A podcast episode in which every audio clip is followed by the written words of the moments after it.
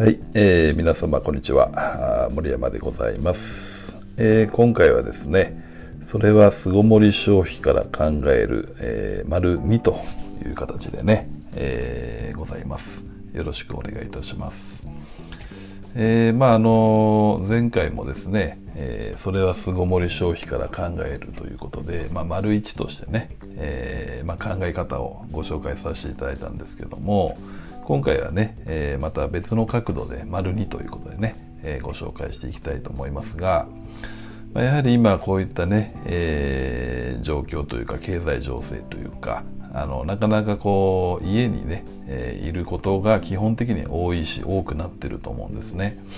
やはりこう外に出ると怖いよとか、まあそのなんていうかな文化的なね、えソーシャルディスタンスっていう言葉が出るぐらいですから、あんまりこう人と接触っていうのかな、まあ、まあしないように、まあ、するとしてもそういった適度なね社会的距離を保ちながらあまたマスクをしたりとかねやはり従来のその、まあ、生活っていうのかなだいぶ変わってきてますよね、まあ、そういったことから基本的には家にいる機会が非常に多くなっているし家にいることを基本にいろいろ今後やっていこうっていうふうに思考がね少し変わってきてると思うんですよね。まあ、そういったね背景も踏まえまして、えーまあ、今回のテーマとなってますね、えーそれは巣ごもり消費から考える丸2ということなんですけども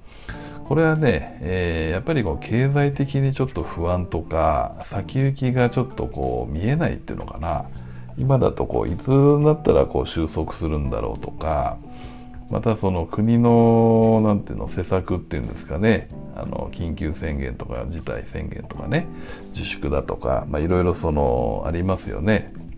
そういったあの国のなんか動向みたいのがちょっとよくわからんということでね。いろいろこう不安になっちゃうと思うんですね。そうするとやっぱりこうお金言ったらお金で言えばね貯金しておこうとかこう万が一のために蓄えておこうとか。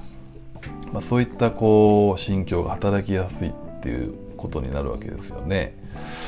でそういうことでね、えーまあ、ビジネスで考えていくと、まあ、最近ねチラシとかでもいろいろ多く出てますけど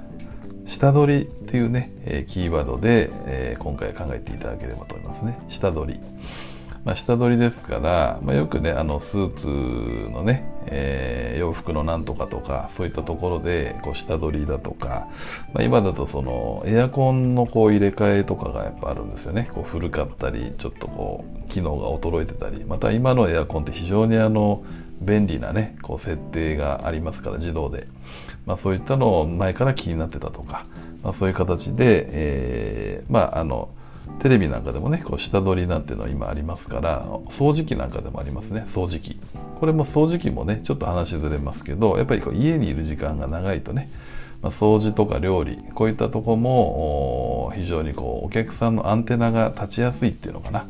そういえばそうだみたいなね。今までこう仕事で忙しいと外に出ての仕事がね、まあ、少し後回しになりがちだったものが家にいる時間が長いとね、まあ、そういった触れる機会とか目に入る機会が多いのでこうご自身でね、えーニーズが顕在化するということがあるわけですね。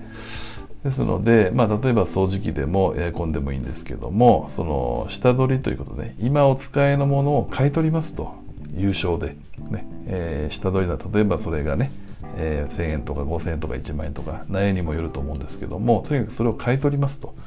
その上で、えー新たにご購入くださいということで、まああのー考え方はいろいろあると思うんですけど今あのゴミっていうかねちょっとこう大きいあの電化製品とかはあの粗大ゴミ扱いっていう形でこうゴミを出すにも引き取ってもらうにも有料になる場合が結構多いんですよね。なのでそれがあの普通はお金を払ってその、まあ、ご粗大ゴミという形で基本的にはこう引き取っていただくものが逆にお金までいただけると。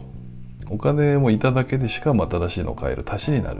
まあ、頭金までちょっと言うと大げさですけども、まあ、車の下取りなんかでもね馴染みがあると思うんですけど何か買うのにちょっとこう足しになるということでちょっとしたお得感であったり、まあ、そのスッキリ感というのかな、えーまあ、そういったとこをね上手に使ってるわけですね。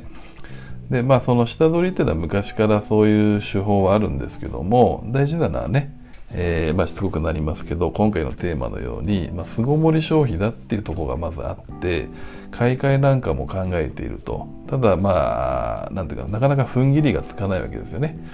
そして、えー、経済的にちょっとやっぱ不安。これからどうなるんだろうと、まあ、仕事にしても収入にしてもね。やっぱりこうダメージを受けやすいんじゃないかと。いうことでこう少しでもこうなんていうかな。お金にしておきたいとか少しでもこう安く買っていきたいとかね。少しでもお得な買い物をしたいって発想が通常より少しやっぱ働きやすくなってますのでね。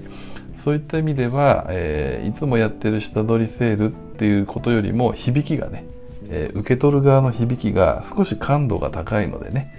まあ、そういった意味で、えー、下取りっていうね、まあ、セールやらなくてもいいんだけどもその下取りっていう一つのキーワードで、まあ、皆様の商品サービス内容にもよると思うんですけども、まあ、考えていただくとね、まあ、この時期特に、えー、敏感に立ちやすいんでね、まあ、それをもとにね、まあ、もちろん売り上げを立てていくのもいいし、まあ、お客様との接点を持つでもいいし、まあ、そういったとこはね、えー、また一つのヒントになるんじゃないかなということでございます。ということでね、えー、今回はそれは巣ごもり消費から考える、えー、丸2ということでございました。ということでね、えー、今回はここまでさせていただきます。最後までお聴きいただきましてありがとうございました。